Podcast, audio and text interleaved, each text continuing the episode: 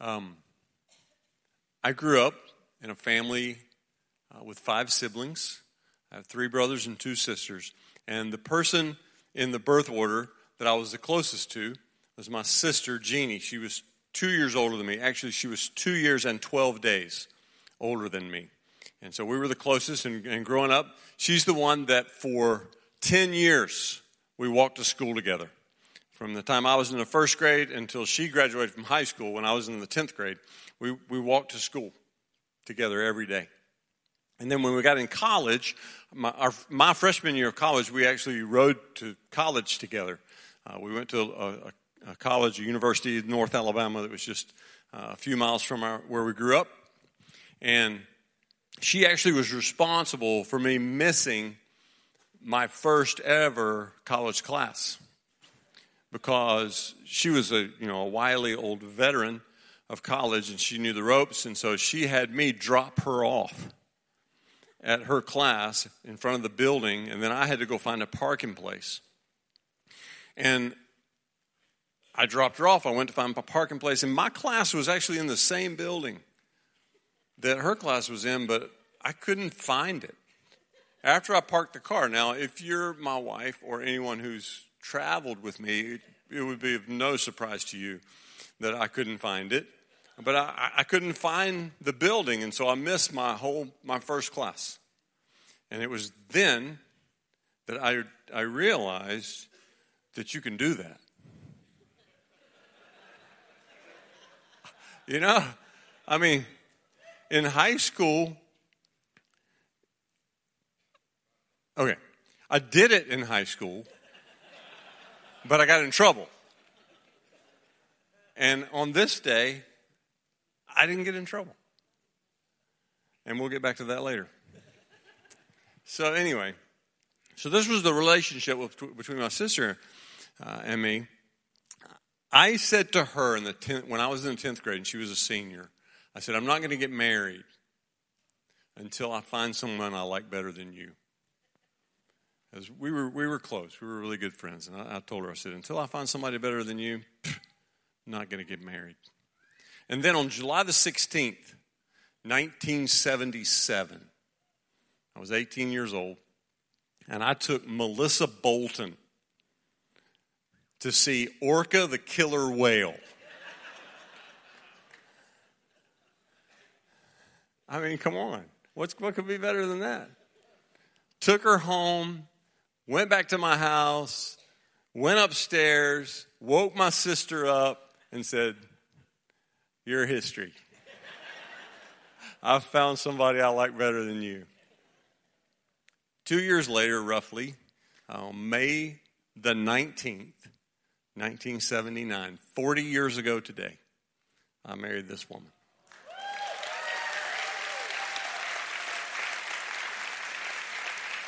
Yeah.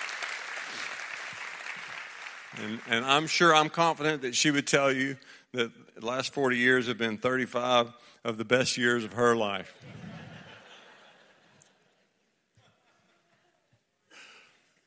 so, here's the deal for today. I'm, I'm not going to, I'm not really going to preach today. I'm going to give advice. Okay?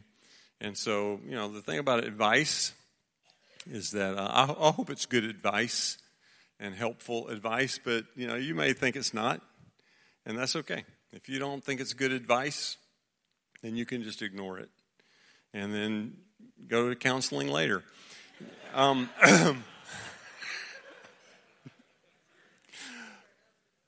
here's what I ask you to do because I'm, going to say some things today to try to get you to think, okay? Because I want you to think. Um, but here's what I'm asking of you try to hear what I'm saying rather than judging what I say. Okay? Because I may, I may say some things that sound to you like, oh, mm, I don't like that. And what I'm just asking you to do is to think and, and let the Holy Spirit interpret, marinate, communicate, revelate, whatever eight he needs to do. Okay? Y'all good with that? Let me start by reading uh, from Proverbs 22.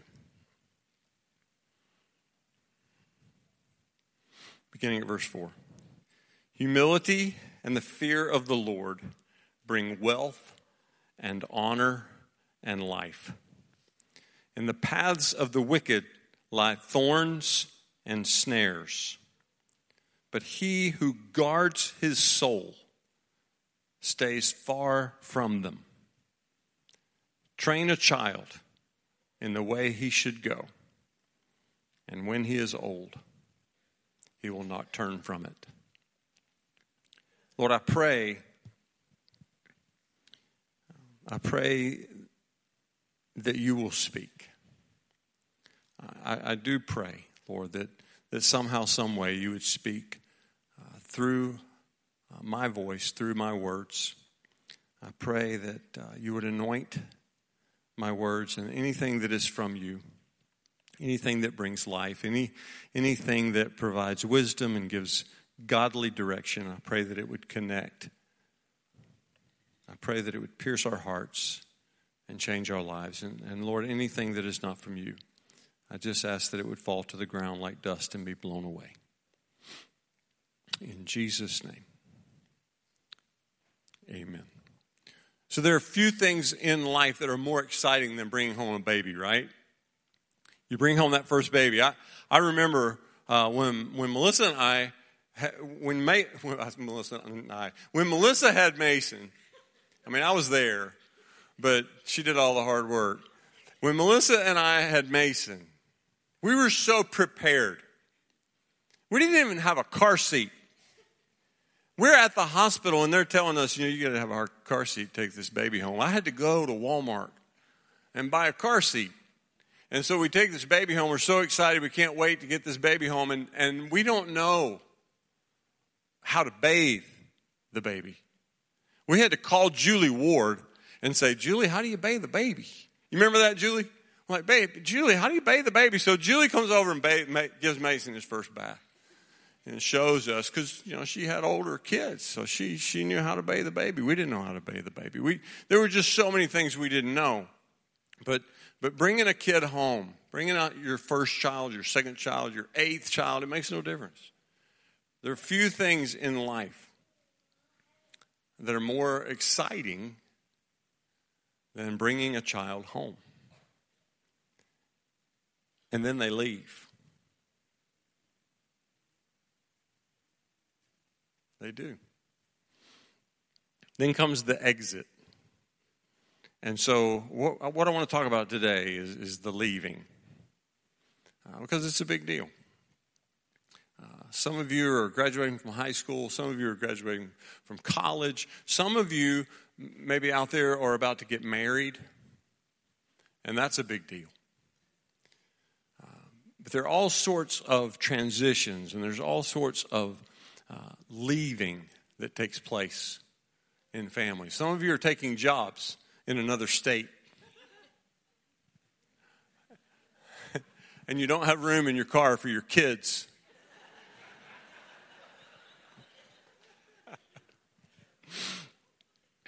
yeah. I, eh, here's my first statement that you need to think about. Children don't exist for their parents. Children don't exist for their parents. Now, I'm just like you. One of the greatest days of my life, two of the greatest days of my life when, when our children were born. You know, I remember the first time when Melissa said, We're going to have a baby. I remember the second time when Melissa said, We're going to have another baby. You know, and uh, thrilling, exciting days. And I, and I, I don't even want to imagine or think about life without my kids. But my, my children do not exist for me. They don't even belong to me. They belong to the Lord. They belong to the Lord. And in a, in a sense, I exist for them more than they exist for me. They needed me. They needed Melissa. So, what I want to talk about, I want to talk about before, during, and after they leave. Before, during, and after. So, before, before they go, parents, this is your time. And, and for many of you, you know, you're, you're thinking, well, you know, it's kind of late. They're leaving tomorrow. And, and so hopefully you've heard this before. Uh, but, but there are others of you out there that have young children. Maybe you, you haven't had children yet. You're hoping to have children. Maybe you're not even married. Maybe you on the front row need to hear this because someday you will be sitting where your parents are sitting today. Okay? Uh, but the before time, before they go, that is your time. And there are some things that you need to do. You need to love them, but you don't need to obsess over them liking you. You need to love them. You need to love them, love them, love them, but don't obsess over them liking you. You're not, your job is not to be their friend. Your job is to be their parent. Love them. Secondly, I would say you need to teach them, but don't exasperate them. Do you know that the answer, because I said so? Do you know that answer? Why do we have to do this, Mom? Because I said so. Okay, I want to say two things about that. I want to say this to you, to you guys and, and the whole generation that you represent. Because I said so should be good enough for you, but it shouldn't be good enough for you. You hear what I'm saying? A child whose parent says, because I said so, that should be good enough for the child, but it shouldn't be good enough for the parent you, sh- you should offer more. You should be willing to say more. You should be prepared to say more. You should explain. Even though you feel like, oh, I don't really have to explain. You know, God put me in charge. Mm. You're a steward, not an owner. And so you have to carry out this position and this job the way God would carry it out. And God goes to great length, even though He doesn't have to. He goes to great length to explain himself. And so you can as well. Teach them, train them, let them fail. Whoops. Let them fail. We used to watch, Melissa and I, when we lived in Athens, we would watch every year the freshman class come in to Athens. And, uh, and we would just go down the line. We, we would watch them for a week or so and we go, okay, helicopter parent, helicopter parent, helicopter parent, helicopter parent. Because the ones whose parents had consistently rescued them through the first 18 years of their life were helpless when they got to college.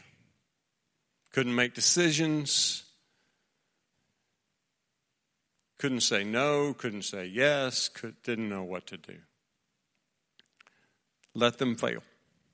It's okay. It's one of the best ways to learn.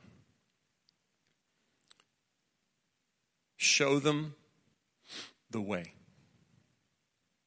Show them the way. I would suggest that your life should answer more questions than it asks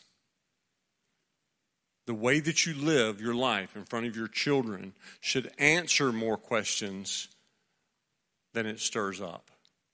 Does that make sense? They need to be able to look at you and know what you stand for, what you believe in, what you're going after. My brother, my oldest brother Mike, who's five years older than me, tells the story that the first memory he had of my dad was standing in the checkout line at the grocery store, and the woman behind the cash register gave my dad a nickel too much in change. And my dad said, Excuse me, you gave me a nickel too much, and he gave it back. And my brother, who at the time was six years old, maybe five years old, never forgot it.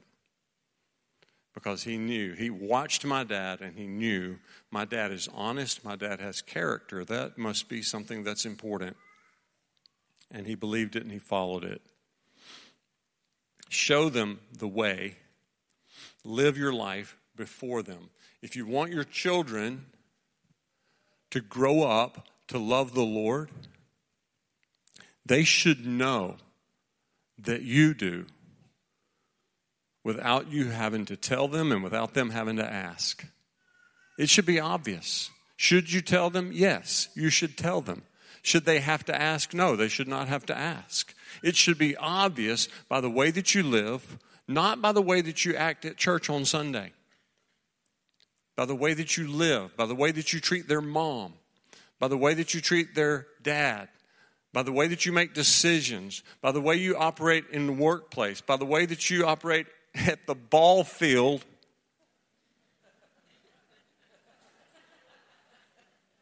I'll wait while you catch your breath. They need to be able to look at you and tell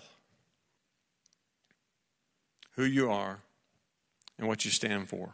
Live your faith before them and pray. Pray for them. Pray for them when they're young. Pray for them when they're not so young. Pray for them when they're old. Pray, pray, pray, pray. Never stop. Never stop.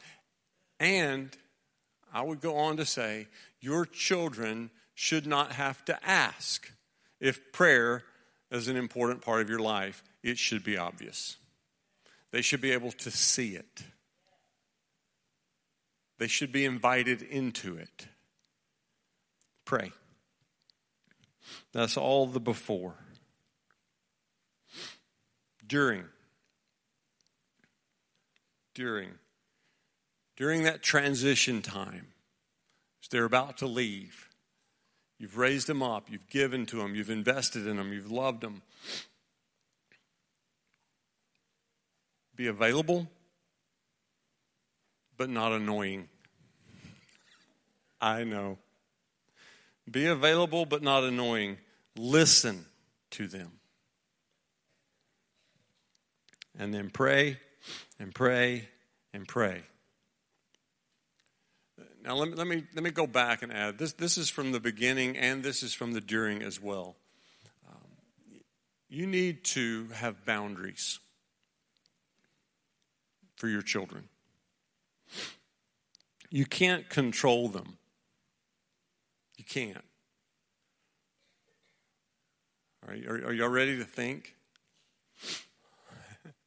you can't control them. And no matter who you are, no matter how good a job you do, I can promise you, at some point in time, your children are going to do something you wish they hadn't done. You cannot control them no matter how hard you try. Don't try. Don't try to control them. Teach them, train them, show them the way. Provide boundaries for them. And whatever you do, don't trust them.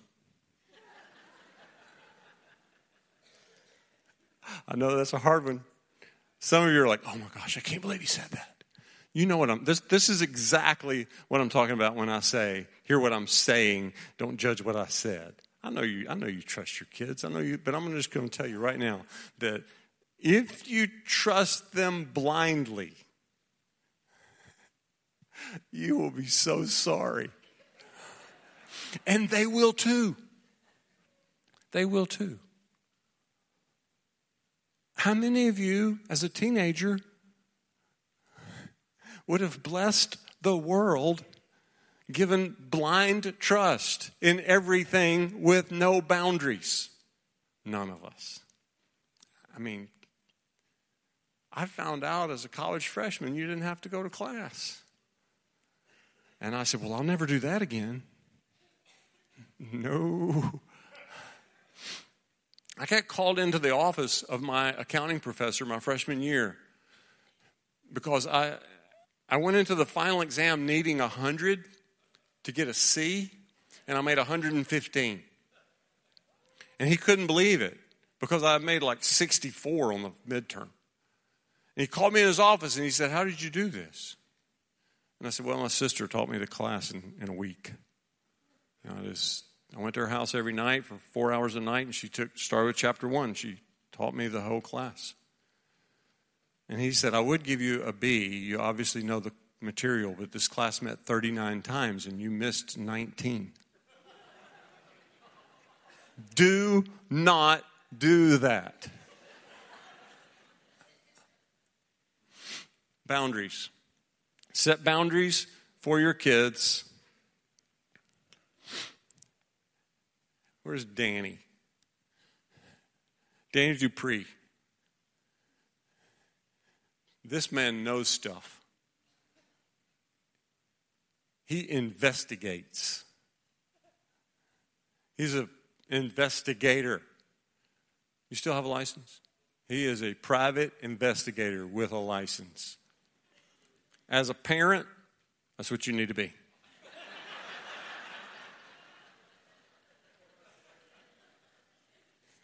You need to know stuff that they don't know you know about them.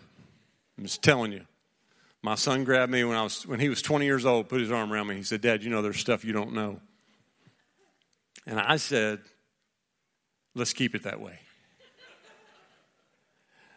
What I was thinking was not nearly so much as you think.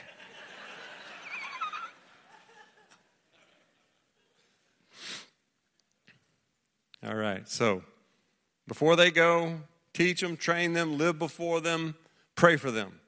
During that transition time, be available, don't be annoying. Pray for them, pray for them, pray for them. In both stages, set boundaries. After it's time, parents, and they leave, they go to college, or they go to another country for crying out loud. Yeah, you know what you do then, right? No, you pay. Yeah. You pray, you pray, you pray. You pay also, but you pray, you pray, and you pray. And you respect, and you give space, and you listen, and guess when you speak? When you're invited. When you're invited and you listen to their dreams and you listen to their plans and you do not poo poo their plans. You don't. You don't poo poo their plans. Y'all know what that means, right? You can ask questions. You cannot pronounce verdicts. Okay. All right. Children, a couple things. Now, let me tell you, you're sitting there and you're thinking, I'm a high school graduate, I'm a college graduate. Why is he calling me a child? Because you are one. But there's hope for you. Okay, here's some things for you. For you towards your parents, love them, have mercy on them.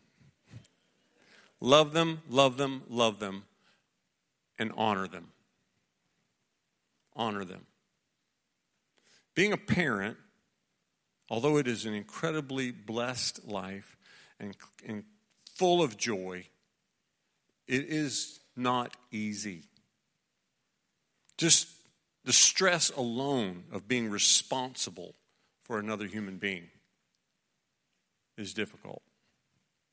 Okay? Honor them and then communicate, communicate, communicate. Now, let me tell you what communicate is not. Let me get down right here. I want you to hear this, okay? This is not communicate. Mom, I'm in Mexico.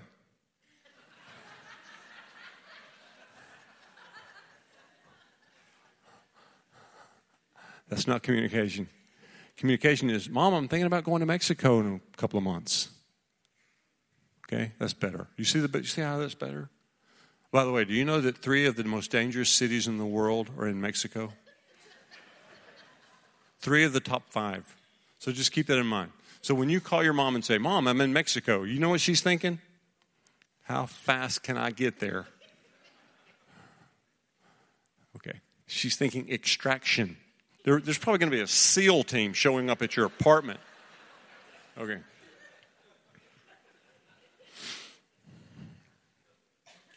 So, love, honor, communicate, and bless. Bless your parents. You know what one of the best things you can do to bless your parents? Say thank you. Say thank you. Mason called me his freshman year of college. The end of the first semester, he called me and he said, Dad, I'm so sorry. I said, What's, what's wrong? And he said, I had no idea how much food cost.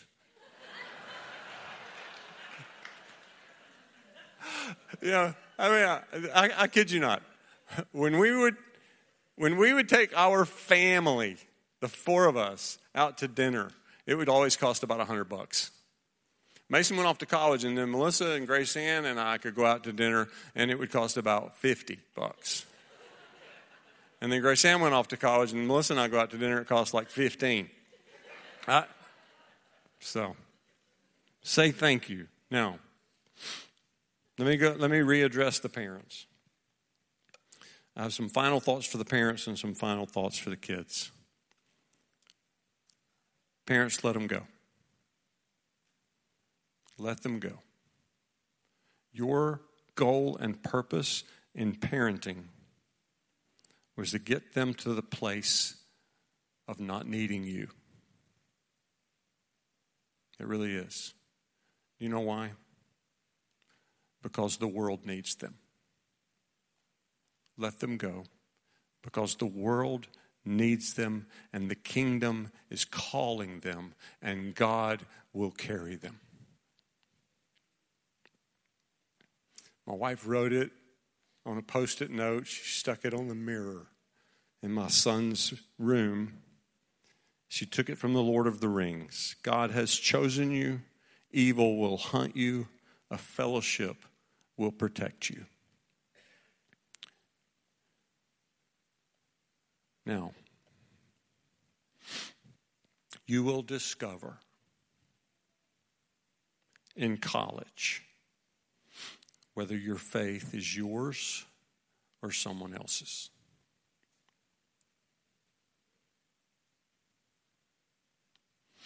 Statistics of the number of church going high schoolers who fall away from the Lord in college are astounding, shocking. And the truth is, you don't know yet what you'll do. But you're going to find out. You're going to find out when you go off to college whether your faith is based on conviction or convenience.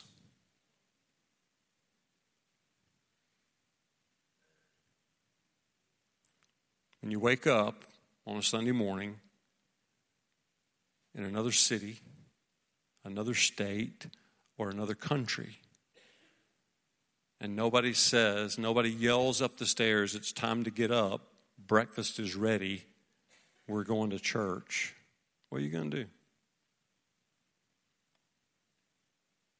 What are you going to do? When there's no uh, youth pastor saying, hey, Bible study is Wednesday night and your mom and dad heard it. What are you going to do? When it's up to you to decide whether you pursue faith or not, what will happen? You will be free. Some of you will fly. Some of you may fail. If you fall, get up. If you fall again, get up again. Proverbs 2 or 22, 4 through 6, where we just read, says, Choose humility. Choose humility, guys. You're going to a place where there are a lot of people smarter than you. Take advantage of that. Go with humility and learn. Put God first. Make the choice now. Make the choice now to put God first. And wherever you go, whatever you're doing, keep Him first. The third thing it says in that passage is he talks about things that steal from you. Avoid anything and everything that could steal your destiny from you. Right now, you have a chance to choose who you want to be, where you want to go, what you want to do. If you do not take the initiative to make the choices that bring that to pass, someone else will choose for you. And when you get to wherever you're going, whether it's a college campus or a mission station, a DTS somewhere, wherever it is you're going, when you get to that place, people will line up to tell you what to believe and who to follow. You better choose now. You better decide now before you go who you're going to believe and who you're going to follow. Will God bring some incredible people into your life? Yes, He will. Will you be able to tell who's for you and who, who's against you? Maybe. Maybe not. But you have a better chance of knowing if your heart is true, truly connected to the Lord. He will lead you, He will guide your steps. Proverbs talks about thorns and snares. Let me give you some examples. Selfish ambition. Selfish ambition. The Bible says a man makes his plans, but the Lord directs his steps. Some of you have ideas about what you want to do and who you want to be. And I just want to say check with the Lord, check with God. Don't ask Him to approve your dream, ask Him to tell you what His is.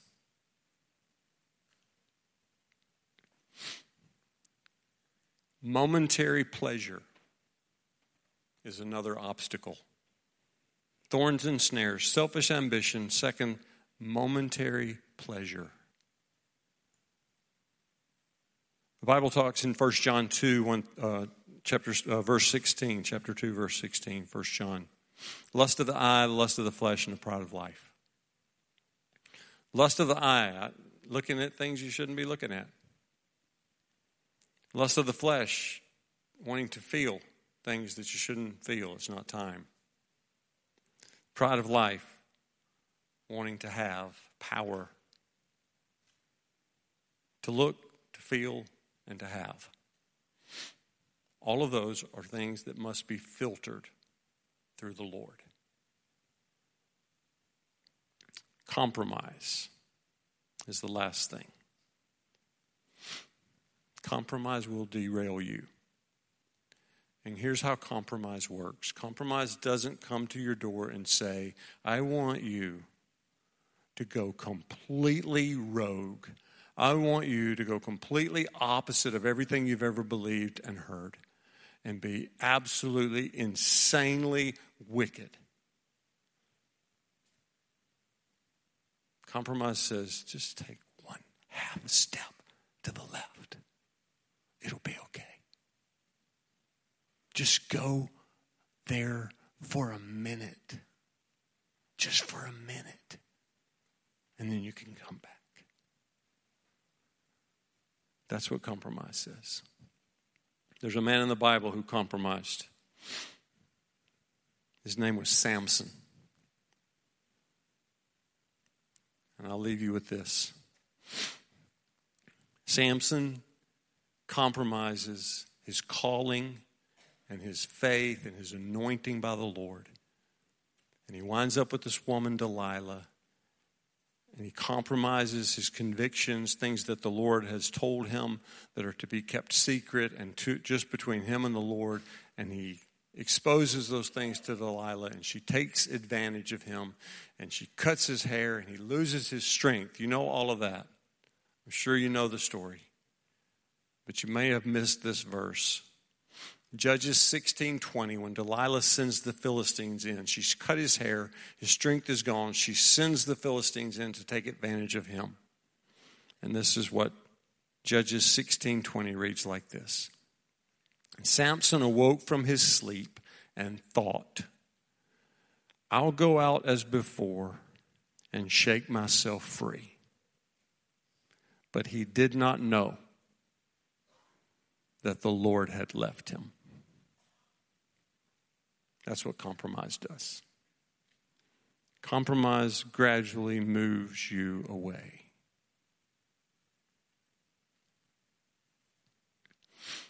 And you wake up one day and go, What happened? I didn't even realize it. I didn't know. Don't go there. Is there a way back? There is a way back. Do you want to learn about that? No, you don't. You don't. You've been given a treasure. You've been given a treasure. Somebody, your parents or a friend or somebody, has gotten you into church and has put you in the position where you're sitting on the front row on maybe the last Sunday before you go off to college. And it is an opportunity, it is a treasure, it is a gift from God for you to decide before you go, I'm going to do this the right way. I'm not going to be one of those statistics of people that, that fall away. I'm going to be a part of a revolution that changes the world. Of young men and young women who run so hard after God that the world starts to spin in the other direction. Greatest adventure you could ever give yourself to is to be faithful. Now let's pray.